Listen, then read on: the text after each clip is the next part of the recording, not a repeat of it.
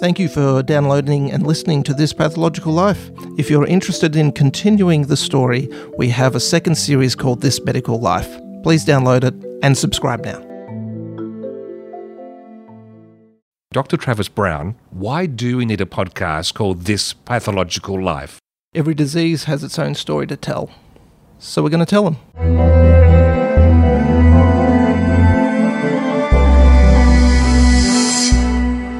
A little bit later in this episode of This Pathological Life, we have a special guest. We have a Nobel laureate, Professor Barry Marshall.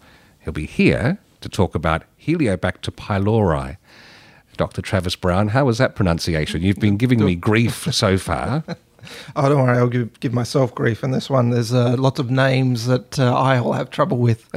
Uh, so I'll apologise a- ahead of time for that. But yeah. Yeah, so uh, Barry will be here because he was part of that team that discovered that the ulcers that many of us suffer from or had in the past were bacteria based, not just acid and stress and whatnot. So he'll uncover that story in just a little while. But first, a little bit of background, a bit of history. Where does this story begin? This story for us begins uh, 5,300 years ago. Uh, this is the uh, story of Ötzi, the Iceman. So, this was a, a glacial mummy accidentally found in 1991 from some German hikers in the Alps.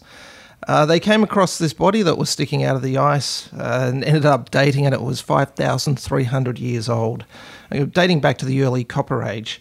There was over 400 artifacts with Ötzi. Uh, he had you know, over 50 tattoos from head to bottom that were created by little cuts in the skin, and they would rub in, you know, charcoal uh, to get the the tattoo happening. Uh, he was actually turned out to be a murder mystery. He ended up dying. Uh, he had a defensive wound on his right hand uh, that histological examination showed it was about three to eight days before his death, so the healing. Can I just interrupt? Tattoos and violence. Was he one of the first bikies in history? He might have been, but I don't know what they would have. That maybe he was run of the mill, or maybe he was a scary character. You don't know. uh, you know, found in the Alps, high in the Alps, and, and then we've got these, you know, defensive wounds. So you never know. And just as a note, I'm going to tell my girls the reason you're not getting a tattoo is look how long they can last. they can. They last a long time. Uh, so he had this defensive wound on his right hand. Uh, he had an arrowhead stuck in his left shoulder uh, that would have hit his subclavian uh, artery and most likely would have bled out to death. Not only that, he had a head injury with bruising on the brain.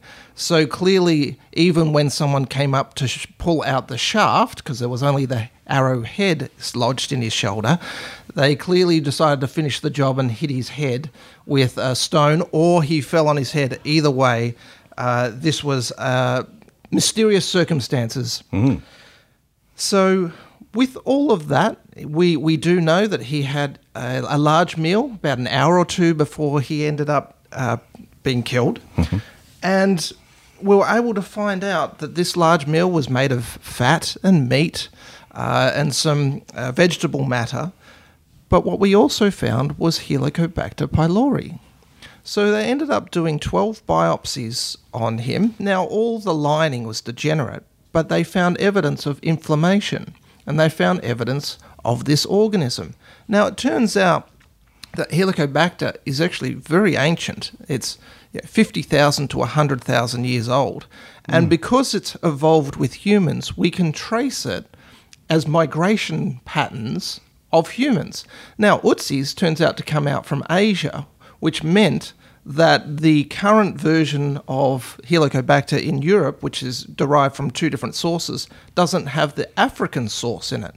And so they've been able to map the patterns with Ötzi, which is incredible. We also found out that he had evidence of cardiovascular disease, gallstones, probably Lyme disease, and, and gum disease. So this was an incredible find, but Helico was quite remarkable that it was that extended. When we realize that helico is the most common cause of peptic ulcer disease, and peptic ulcer means gastric or, or duodenal ulcer, and covers them both, we find that if we look in history, they didn't have an understanding of ulcer as we do now, But the search for ulcer disease that they found is the search for Helicobacter because it's the main cause for it. So when we look at this, we do find there's evidence of gastrointestinal disease and ulceration, uh, all the way back to the Eber Papyrus. You know, Hippocrates has the, the statement that all disease begins in the gut. Now, that's not relevant to ulcers specifically, but that's the philosophy that everything you eat causes the disease or your healthiness. And so we even have uh, Celsus in 30 CE in De, De Medicina, who mentioned gastric ulceration uh, and, and how it should be managed. But if ulceration attacked the stomach, milk and glutinous foods are given, but not to satiety. All acrid and acid things are withheld. What we're finding then is during this time, they, they do know about some of the symptoms. So we're talking about hematemesis and melena. So hematemesis is people vomiting up uh, what they what we say is coffee ground like substance, and that sort of acid. Uh, blood that's been exposed to acid forms this sort of congealed coffee ground material, and if you vomit that up, that's a symptom. We call it yeah, hematemesis, so blood vomit. Uh, we also have the other symptom, which is it goes down through the other path, and we call that melena, um, which is a very offensive, dark, tarry stool. So it's bowel motion. Uh, so they did know this, they did recognize this, but it's not until the 15th and 16th century when human dissection and autopsies became widespread that we realized that it started to be noticed but explained away. So, in John Hunter in the 16th century, he started doing autopsies, but he thought that when he started an autopsy, the stomach would ordinary, automatically continue to digest, therefore auto digest. Therefore, it was normal to find stomach contents in the abdomen spilled out because the, the stomach clearly would just you know auto digest.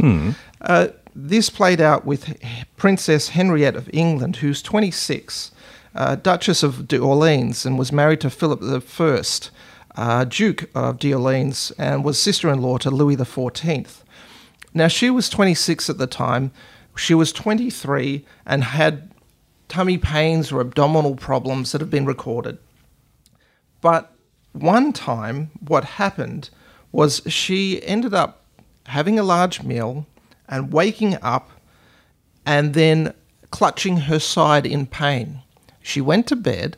The doctors diagnosed her with colic, hmm. reassured her that she'll be fine. They prescribed carbim, carbim, Come on, you can do this, Travis.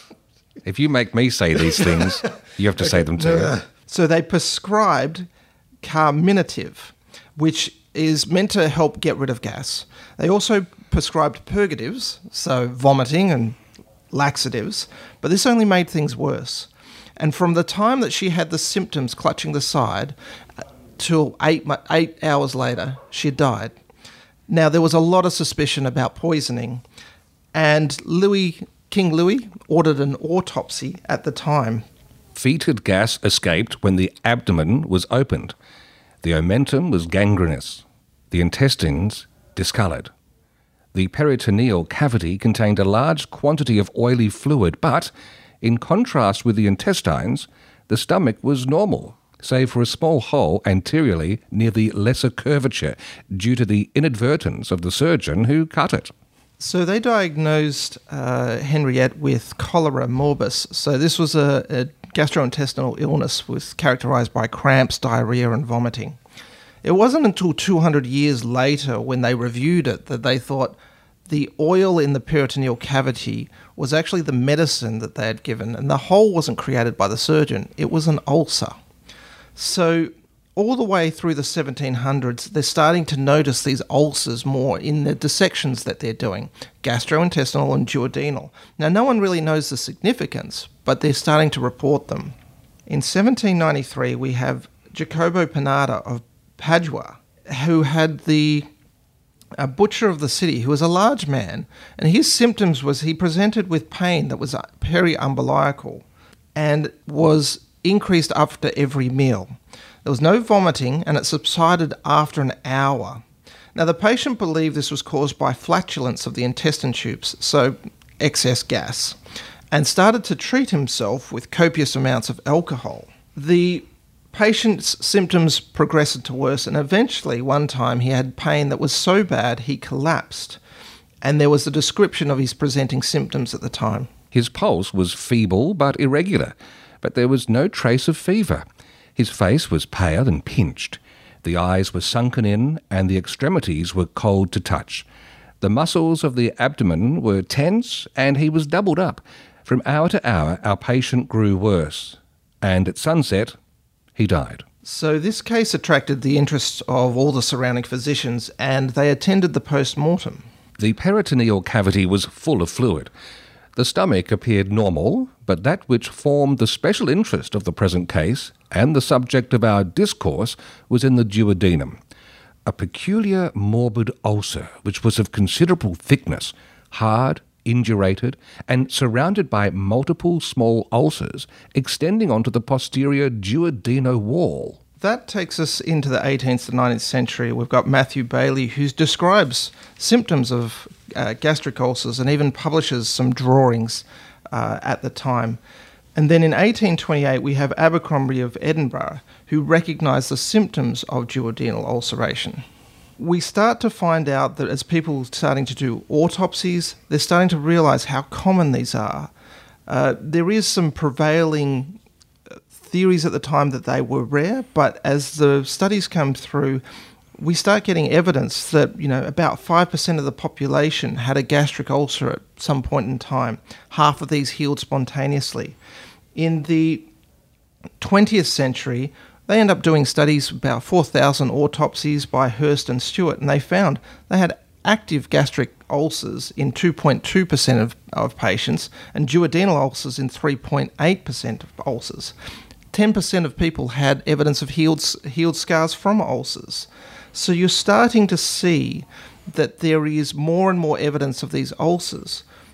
But there is a really good article from J. Donaldson Craig in 1948 that goes through all the history, but there's still a prevailing theory at the time that gastric ulcer and duodenal ulcer were separated, were different, and this was all caused by acid in the stomach.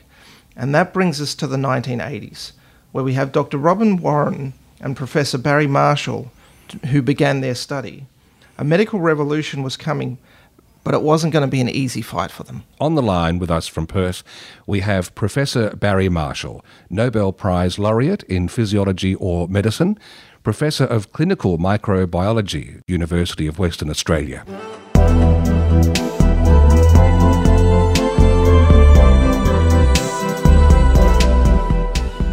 Back in the 80s, my father went to hospital to have his ulcers operated on, only to learn that six months later, he didn't need to have done that. He could have had a course of some tablets and everything would have been solved. And one of the men responsible for that is Professor Barry Marshall, who is now joining us here on This Pathological Life. Welcome to our show. Thanks very much. Great to be here. And I'm sure you'll be able to enlighten us as to what the prevailing belief was at the time with the, the ulcers. And before you started the study, what was the most common cause for ulcers? Well, ulcers were, you know, they used to say no acid, no ulcer. So anything that raised acid would probably be implicated as causing ulcers. And the thing that they knew of, well, thought they knew of, was stress. So uh, there you go. Stress raises stomach acid, causes ulcers. And uh, for doctors, it's a good diagnosis because you can never cure a person from stress. Everybody gets stress. So that explains why you have ulcers all your life. And people had so called ulcer personalities, and, you know, a whole mythology all around it some beautiful stories related to why they thought that. But uh, the underlying thing is a weakness in the medical profession is if ever we can't understand something, we always blame it on the patient. We say it's caused by stress. And then that puts the blame on the patient and not on the doctor for not being able to make a proper diagnosis. Right. So, how did the, the study come about? There's a, quite a good system with the College of Physicians. So, trainees in Australia set the uh, college a physician's exam. Once you pass that, you then uh, do three years in training posts. And in Western Australia, each year you're supposed to do some kind of research project, and it could be anything, but there's some clinical research arising from a patient that you've seen that's interesting. So, as part of my clinical research in 1981, and I was on gastroenterology, um, I met up with Dr. Warren, who had seen some bacteria in the stomach, and I thought, well, that's interesting because I can't find any mention of these bacteria in the uh, pathology books or gastroenterology books. So you know, that's weird. Where are they from? Is it just one or two patients? And so we, we then uh, went from strength to strength trying to find out who had the bacteria. Uh, we could see them under the microscope, or we could see them under, uh, on Dr. Warren's biopsy samples. And he could show me that the uh, white cells seemed to be gathering around where the bacteria were located on the stomach surface. And uh, also, when I did some gram stains, like took some mucus smears and stained them with a gram stain thing, I could see that these polymorphs uh, that were inside the, the mucus layer in the stomach uh, had ingested the bacteria. So it did really seem like your body was trying to get rid of them. They were being phagocytosed. There's a number of things like that that got me pretty interested. And, what, and we said, well, let's try and uh, culture these things because um, you know, the stomach is supposed to be sterile. All the textbooks say so. So nobody ever looks in the stomach for bacteria. And uh, so gastroenterologists always thought the stomach was sterile. There was acid in there. It looked really clean. You know, we did an endoscopy and ulcers always had a nice clean white base. You know, it didn't look pussy or anything. But, uh, you know, we had turned out to show that, uh, in fact, there were all kinds of purulent things going on in the stomach of ulcer patients, and uh, it was going to really turn gastroenterology and ulcer ulcer uh, theory on its head. So uh, maybe maybe we didn't think that straight away, but we were pretty interested in the link between the bacteria and the inflammation. And it's quite easy to then say, well, you know, this could explain a lot because it's not so much that acid is the primary problem; it's that these bacteria are damaging the wall of the stomach so it can't withstand even normal types of acid, normal amounts of acid. So that's the theory we started off with and, and, and went with that. Can we just pause the story for one moment? Because I'm very curious to know. Science mm. history is is dotted with these people who have gone beyond where the orthodoxy was when you're at the cusp of this and seeing things that aren't marrying with conventional wisdom, is there self doubt? What existentially, what is happening to you in your own uh, journey of development when you're faced with this data? So, well, we did actually go around uh, go about it quite scientifically. So we started off, okay, well, let's study the bacteria try and figure out how they survive in the acid, and uh, and then we'll publish something about you know in microbiology. So that's what we're thinking. And Warren said to me, "Well, don't go biopsying near ulcers because there's all kinds of inflammation and there's healing process, etc. And so there's just a confused pathologic picture." He said, "Take biopsies away from the ulcers, five centimeters away, and we'll see what the rest of the stomach is like." So that was how we started, and and then we were not focused on ulcers, in fact. And it was only a year, about a year later that we, we bring all the data together uh, that, that we could see this crystal clear association with ulcers. So when we started off, it was a scientific question. We're gradually gathering data and reading around, you know, what, what's in the stomach, what's the pathology of gastritis, and pulling in uh, all kinds of literature from a hundred different places and different times over the previous century, actually, of things living in the stomach. And so then when we got this association between the bacteria and ulcers, we said, well, hang on a minute, you know, we've got all these diverse bits of information. They are all pointing towards the fact that these bacteria might be the cause of ulcers. So it wasn't like we, we had an idea and we set out to prove it. It was really a couple of years later, after working on these bacteria, that we started to think, you know, hey, you know, could this really be true? Is it causing the ulcers? You know, so then you talk about self doubt. Well, it's just so incredible. And not only that, it's practically the most common infection on earth. most of the human race is infected with it. Like, you know, that would really blow you away. So, okay, we can't just believe it. We have to, we really have to do some work on this and check out these facts every different way. And so we sent out, uh, you know, we were trying to do animal experiments. Uh, we were trying, to, we were treating a few people with different antibiotics. Tetracycline was one, bismuth.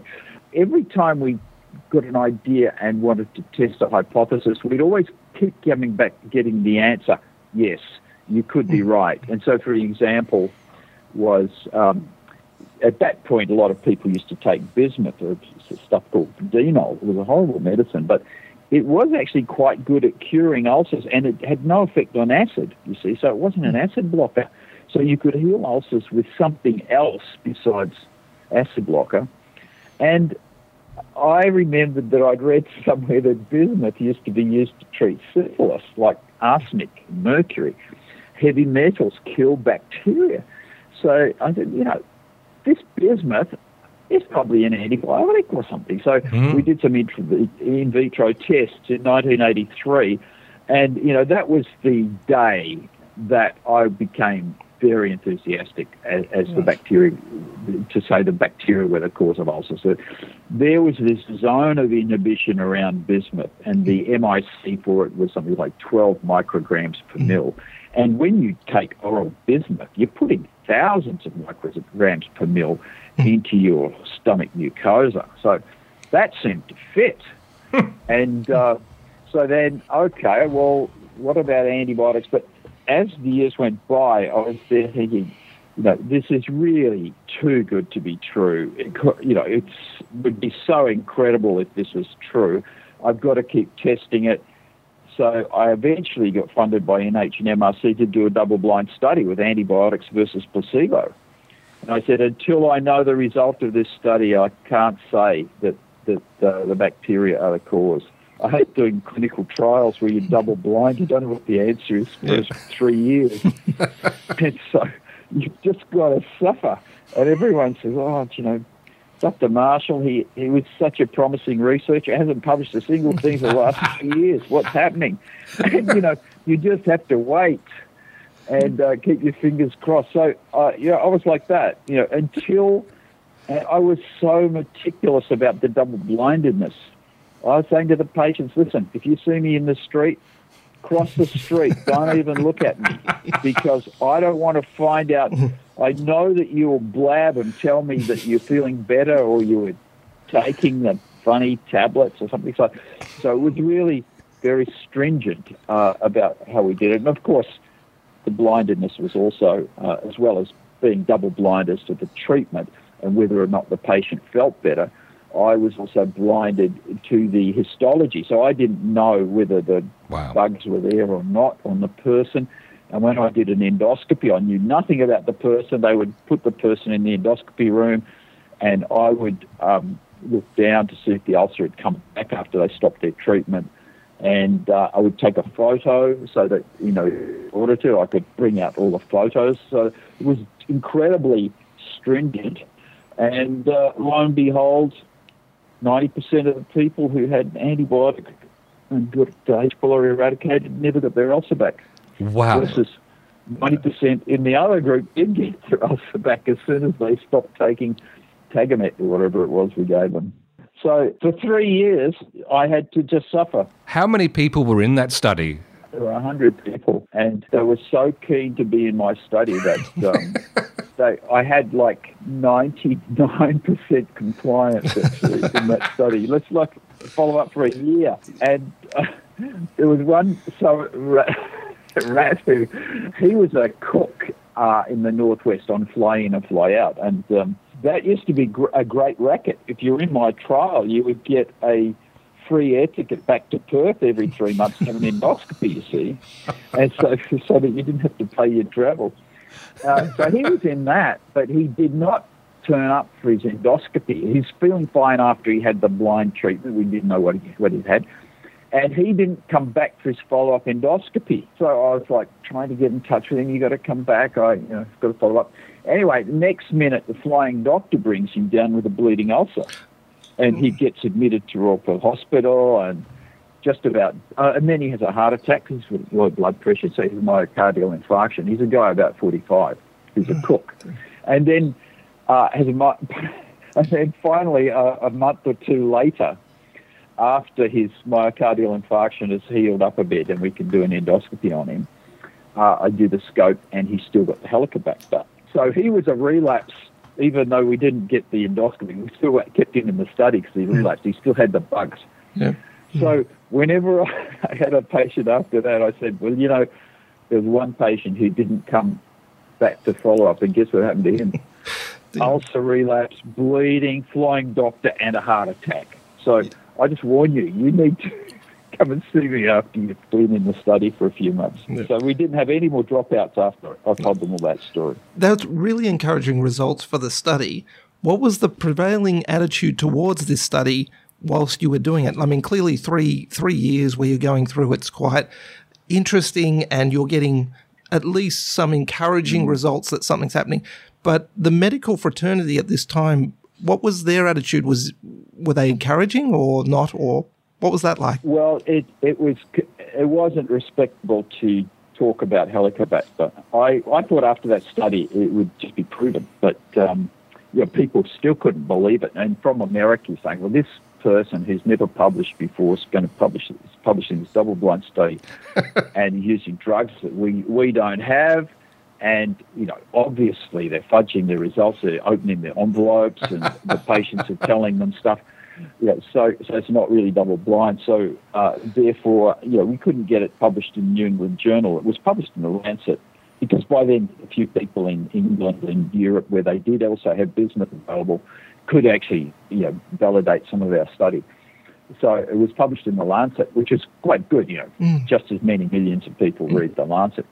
But it wasn't until it could be duplicated in the United States in a good double blind way with drugs that they had available, then they could publish it. Otherwise, you know, you, in America, it might have gone crazy. You would have hundreds of ulcer patients all over the place writing to their congressman and writing in front of the House demanding Denol.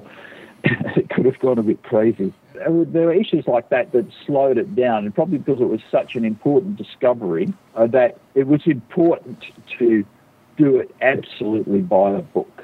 And the drug companies didn't have any stake in it, so you didn't. act- It wasn't like you had AstraZeneca uh, behind you promoting it and, and driving it forward and and, and funding it, etc. It was pretty much uh, do it off the smell of an oily rag using generic drugs, Mm. And uh, nobody was going to make too much money out of it. So there wasn't a normal new drug discovery. So your volunteering, uh, let's say, uh, of you taking actually uh, some of the dose is well documented. But can you take us through the thought process? Because clearly the study was encouraging. You even got it published in the Lancet. What took you to that next step? You mean the self experiment? That's right. Yes. In 1983, I treated a few people. Uh, Warren and I were at different hospitals then. We used to communicate, but I actually had a different uh, pathologist, uh, a guy called Ross Glancy. He's probably retired now. Haven't seen him for a few years. But and uh, David McGechie was a microbiologist who's very good on Campylobacter. So I was at Fremantle Hospital, and although it's not the top hospital in WA uh, in those days, um, it was very good. They had really top pathology and microbiology. So I ended up with a bit of luck being in the right place. I decided I'd do an MD thesis, and I submitted an MD thesis where you know going to follow up these bacteria, or they might cause ulcers, etc.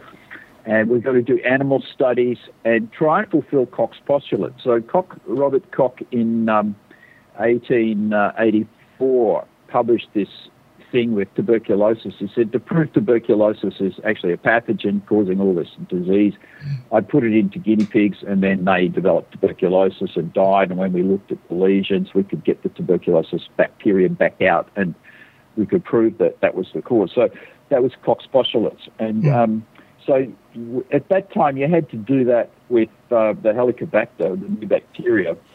And I wrote an experiment up where I was going to try and infect piglets. Oh. And uh, so the first half of, of, of 1984, I was down there every second week doing endoscopies on these piglets.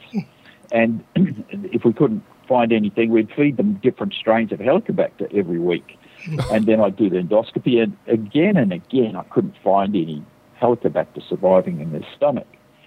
So it was a frustrating experiment, and the, the, the piglets grew bigger and bigger, and they always knew when it was endoscopy day because they didn't get any breakfast.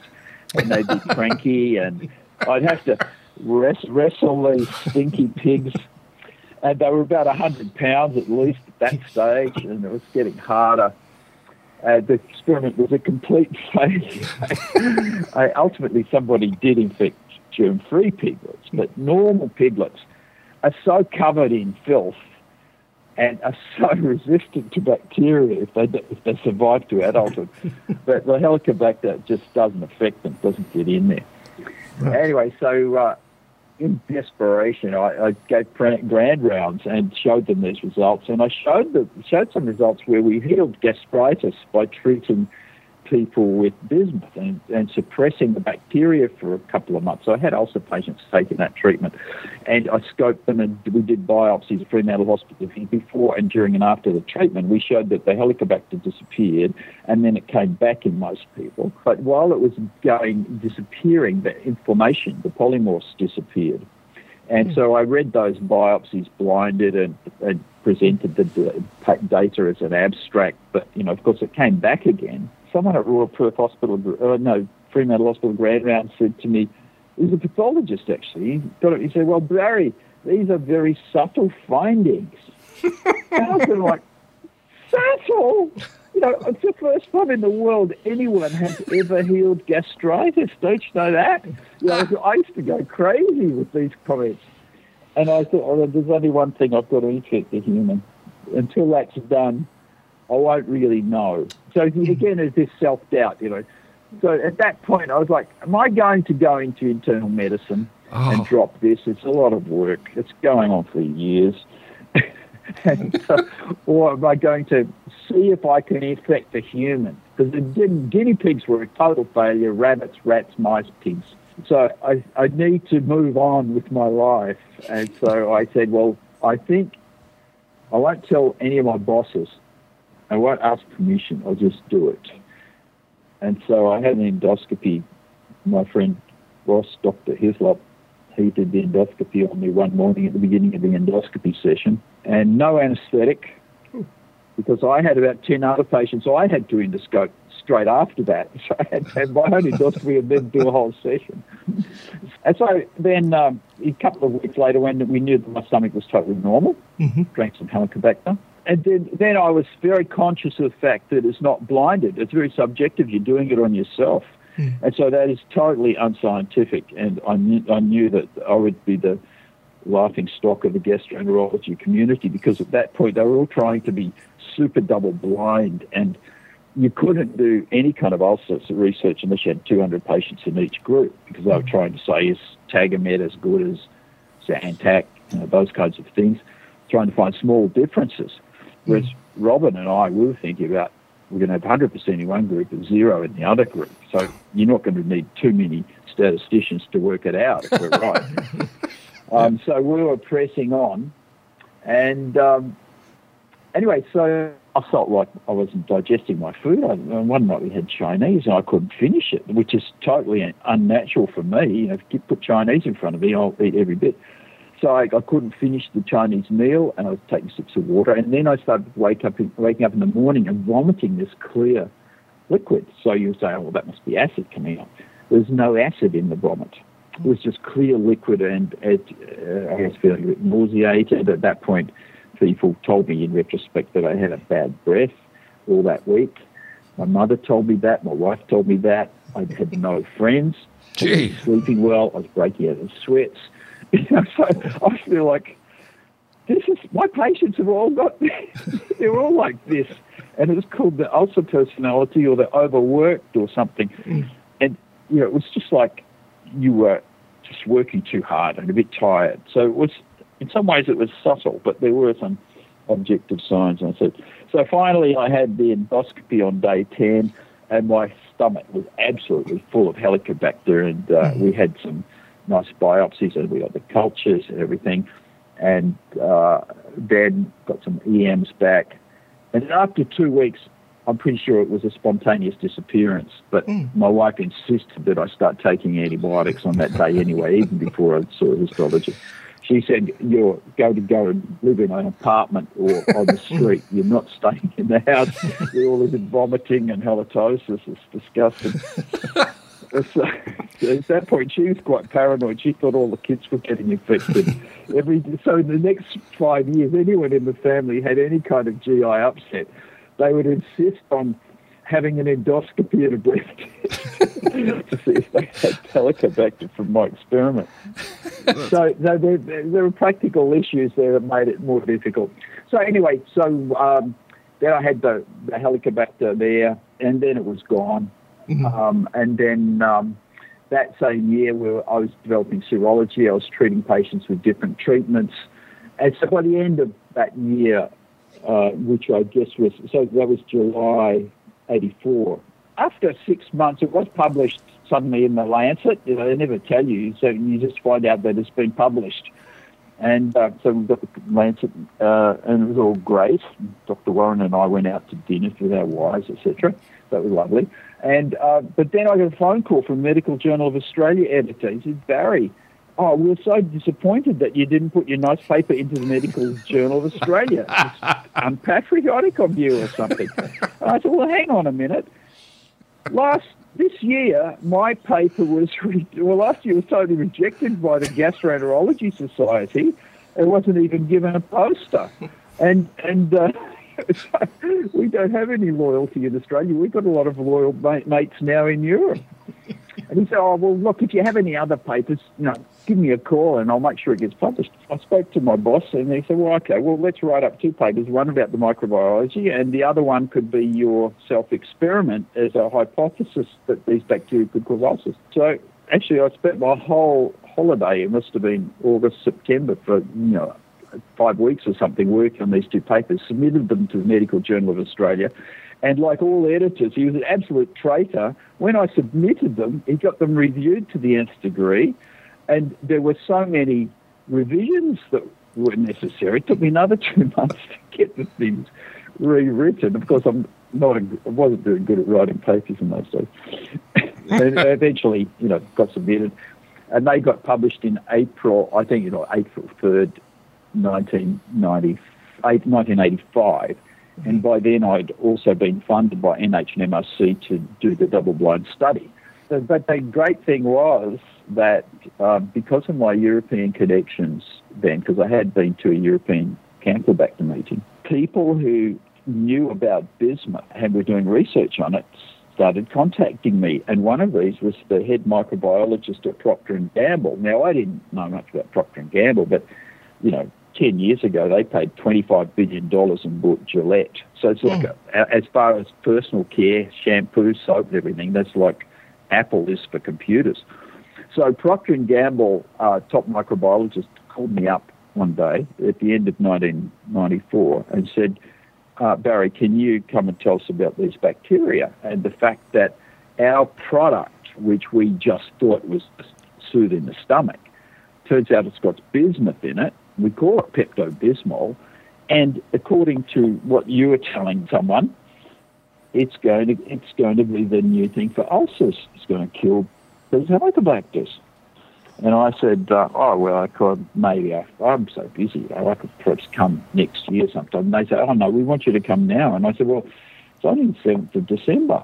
I've got Christmas coming up. It's a pretty busy time in my family. And they said, oh, well, you know, get on a plane. We've got a ticket for you on Saturday. You just need to come over for a week. So next minute, I was on a plane and did a, a mini lecture tour through the United States. I went to Stanford and Dallas, Pittsburgh, and Cincinnati. I did a sort of mini lecture tour around the country and then came back after seven days. I didn't realise, I didn't know who I was talking to, but they all hated the idea of bacteria causing ulcers because these were the, the top ulcer researchers in the world in, in uh, California and Dallas. Then it's the acid mafia. when they had been studying acid and H2 blockers and everything, and worked, you know, making a living out of out of it for 20 years, and then I came in and say, oh, oh, sorry guys, all that is wasted. Uh, it's bacteria, you know. So they, they weren't very receptive, but I was pretty naive in those days. I used to just charge in like bull in a china shop. uh, anyway, it got me a job and a scholarship in the United States. So at that point, things kind of went crazy for the next 20 years, really.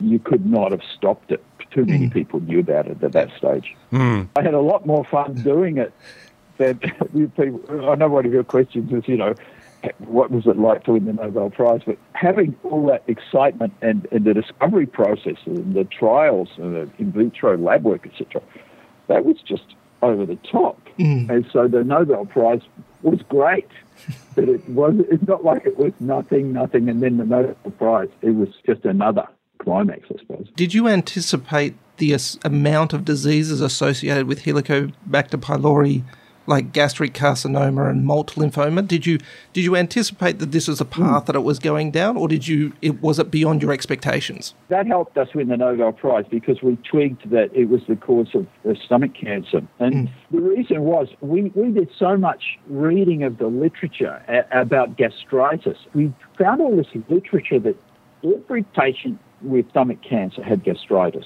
And in Estonia and different places where they nearly all had Helicobacter, behind the Iron Curtain, you know, the water wasn't clean. And so any all the communist countries were just so infected with Helicobacter and had very high stomach cancer rates. But they had data where they had looked at so-called normal volunteers with gastritis and shown that over many years they got metaplasia in the stomach and, you know, if you watched them long enough, some of them got stomach cancer. But people without gastritis, there was no people with, with normal stomach who got stomach cancer.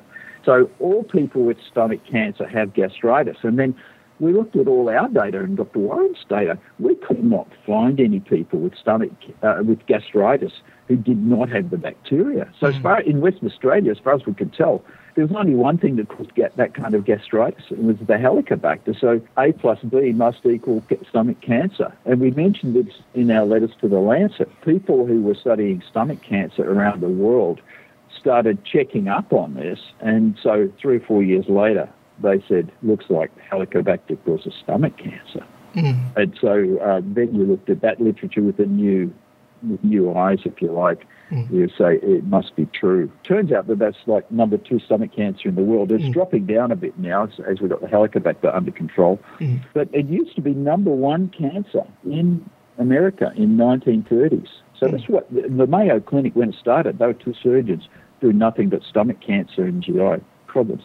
So in those days, stomach cancer was the number one cancer. It started to decline a bit which was related to a number of different things, refrigeration, better food, plus decline of Helicobacter. The interest now is that half the people in the world still have Helicobacter, but those people are all in China and Africa, um, South America, like that. So they'll be the, the next um, billion people who get treated for Helicobacter or just wait and it will gradually. Mm. So the research now is chasing cheap diagnosis for millions of people and easy way of screening for stomach cancer risk finally, just on your current research projects with the, the Marshall Center, mm. where has your gaze taken you to the, at the moment now with, with research? It's something I've been interested in immunisation. Mm. And uh, the idea we've been working on for quite a few years now is the idea that if you have Helicobacter in your stomach, you do make antibodies against it. It's theoretically possible to have vaccines. That means that you just swallow. And so there, there may be some tricks to it, um, but Helicobacter at least has some kind of trick that triggers, tickles up the immune system and you make antibodies against Helicobacter. So we, if we could learn this trick, you might be able to make uh, uh, COVID vaccines, which you just sw- swallow, eat them like a like a probiotic or yogurt or something. And if you could do that, well, then you could just have your COVID vaccines in the supermarket, like food. Wow! And then if you if you knew how to make it quickly, if you had a, a, like a GMO organism making your COVID vaccines, then you could make a new one every month or every three months. And once you could do that, then you could track all kinds of COVID, including the common cold. So my my thing is, I'm going to use what we learned for, from COVID 19 and I want to put surveillance in place so that we, when your kid gets a, a runny nose down at the kindergarten or the daycare, we immediately do a COVID style swab on the kid, deep sequencing, find out exactly what the sequence of that virus is. A week later, we've got it in the machine making the quick COVID oral vaccine, and then you'll see it on the news. Oh yeah, there's a new strain of uh, common cold going around. According to this, it's it's down at uh, South Fremantle daycare, and it's come from this cruise ship. And don't worry, um, we're going to have a vaccine available in Coles next week, and you'll choose the strawberry flavoured vaccine. The lime flavoured vaccine is going to be obsolete. So I can assure you, 20 years from now, people will just be saying, you know, that's how vaccines are. But I don't think we're going to be racing around taking um, intramuscular um, boosters and things like that in the future. Nobody has actually sat down and told me how many billions it costs the country for all adults in the country to take a week off work each year because they've got a cold, me included. Mm. Um, so that's billions. So that's where we want to be. And I predict there are probably lots of other things we'll find out are related to that in some way. Professor Barry Marshall, thank you very much. Thank you very much for your time. Fun talking to you guys. Thank you. Bye bye.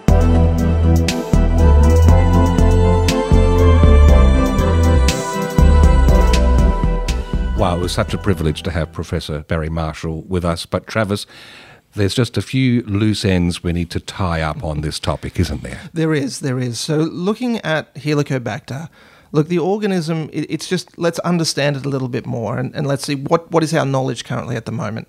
And look, uh, Helicobacter pylori is a gram-negative organism that lives in our lives in stomachs. It's evolved in that area. It's able to live in the acid, and in fact, if we take away the acid, it has trouble surviving. That's why when drugs we take reduce acid, the amount that are there are less. So that reduces the sensitivity for testing at the time. so yeah, it is look a gram negative rod uh, that is described as curved, and it forms a protective layer around itself. So we, we often look, it has a, an enzyme in it called urease, where it cleaves urea to ammonium, and then it coats itself in that ammonia, which keeps it alive in a really strong acid environment.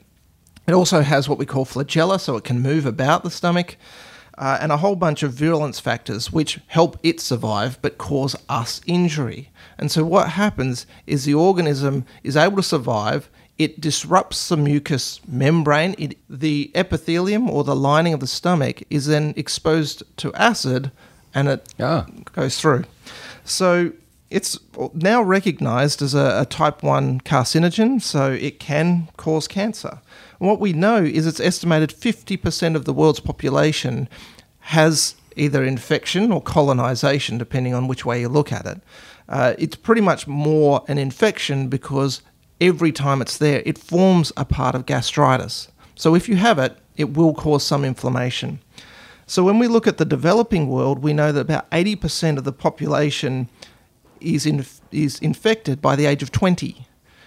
And then when we look at the Western world, we have about 20 to 50% of our population is infected. So in the US and in Australia, uh, we have an average infection rate of about 30% of our population, which is really significant.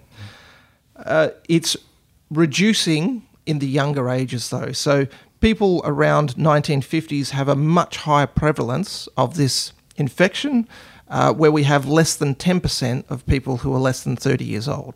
It's transmitted usually in childhood uh, from oral to oral, so from one family member to the other, or sometimes with contamination, so fecal oral route.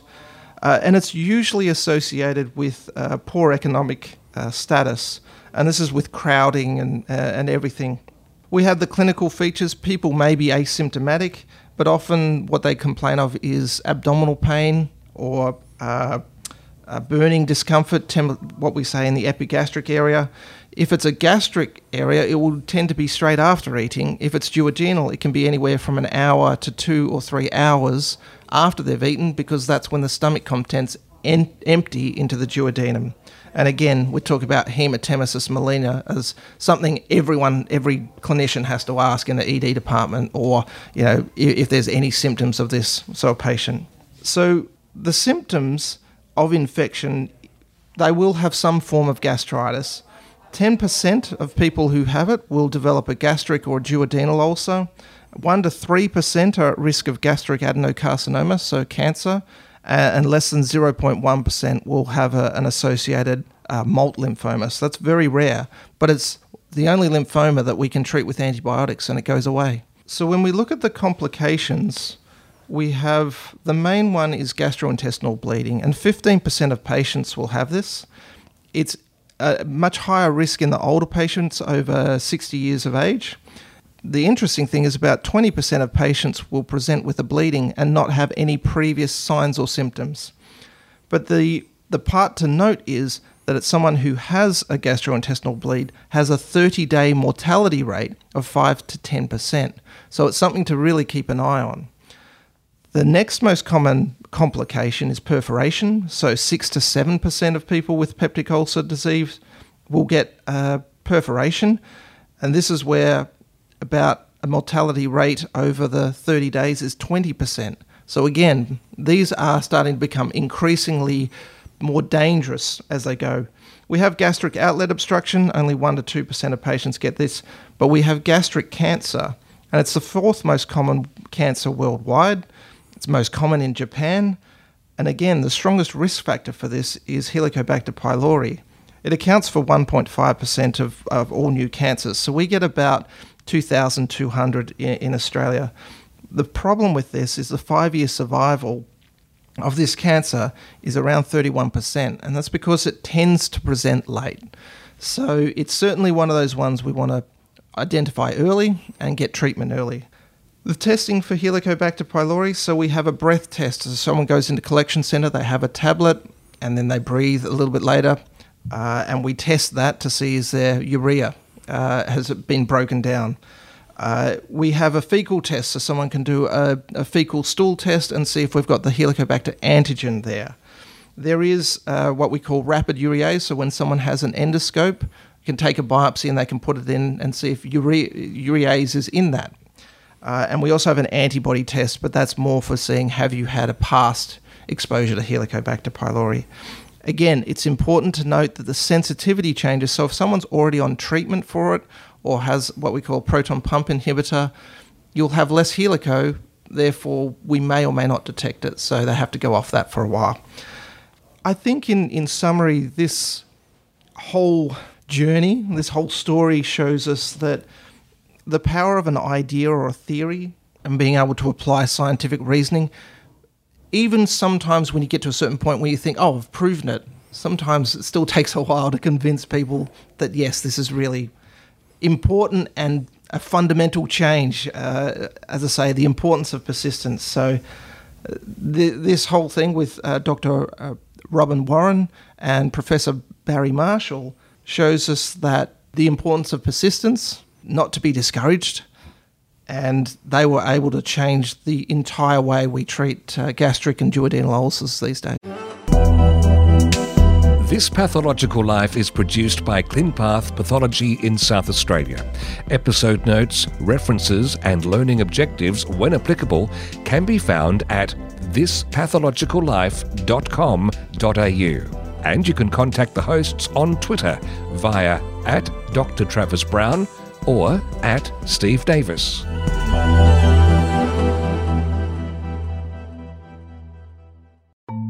Thanks again for listening. And just a reminder if you haven't done it yet, have a quick search in your podcast app for our second series, This Medical Life.